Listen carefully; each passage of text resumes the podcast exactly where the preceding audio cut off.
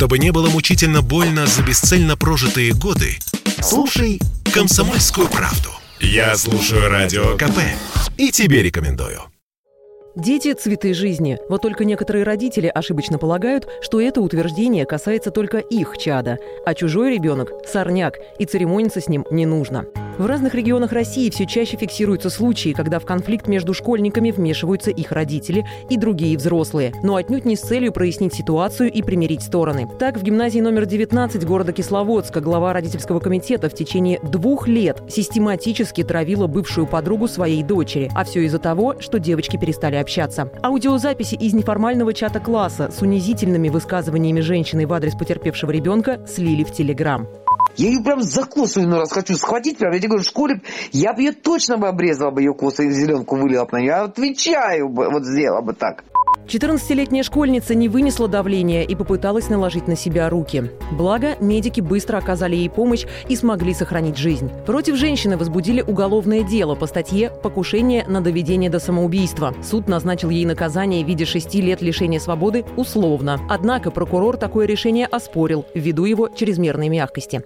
Тем временем не менее дикая история уже с применением прямого физического насилия развернулась во дворе Самарской школы номер 175. Отец и старший брат одного из учеников пятого класса избили его одноклассника. По словам матери пострадавшего мальчика, сын обидчиков давно оскорблял детей в классе, не брезговал крепкими ругательствами в адрес их семей и задирался ко всем подряд. В определенный момент ее сын сделал хулигану замечание, на что получил приглашение встретиться на следующий день после уроков и разобраться. Вот только на стрелку маленький агрессор пришел с двумя взрослыми дядями, которые повалили пятиклассника на землю и стали избивать ногами. Сейчас пострадавший школьник находится в больнице, а с произошедшим разбираются правоохранительные органы. К сожалению, конфликты с участием взрослых в российских школах и за их пределами происходят повсеместно. Так, в Новосибирске ссора ученика с одноклассниками переросла в драку между мамами участников конфликта. Усмирять собравшихся пришлось росгвардейцам. А в апреле прошлого года в селе Новоотьялово Тюменской области конфликт двух мальчиков также закончился разборками взрослых. Мама одного из них избила чужого ребенка метлой. Адвокат Сергей Хальченко напоминает,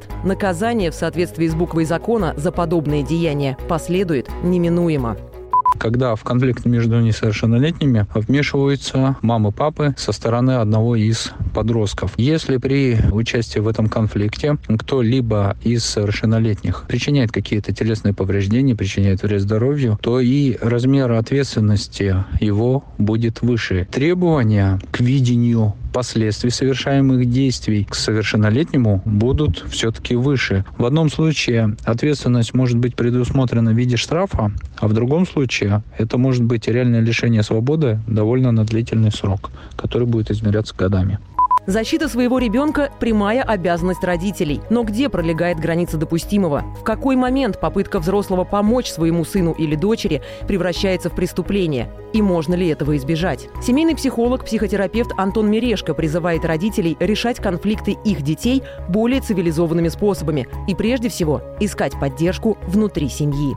И вот эту способность говорить, ее нужно восстановить. Нужно с кем-то, с друзьями, с супругой, неважно с кем, поговорить про эту ситуацию, не дожидаясь того, когда у вас э, кулаки зачешутся еще больше. Когда мы видим, что насилие берет на себя женщина, это, конечно, для нас более тревожный признак, потому что и в этой ситуации, опять же, скорее какие-то советы этой семье дать бесполезно. Кто в этой ситуации может помочь, честно говоря, не знаю. Ну, наверное, служба опеки, полиция если вы знакомый, которые столкнулись с этим, возможно, имеет смысл поговорить с тем членом семьи, который выглядит наиболее здоровым, наиболее способным прислушаться. Иногда здесь помогает э, медикаментозная помощь. Здесь нужно обращаться к психиатру, не нужно бояться этого слова.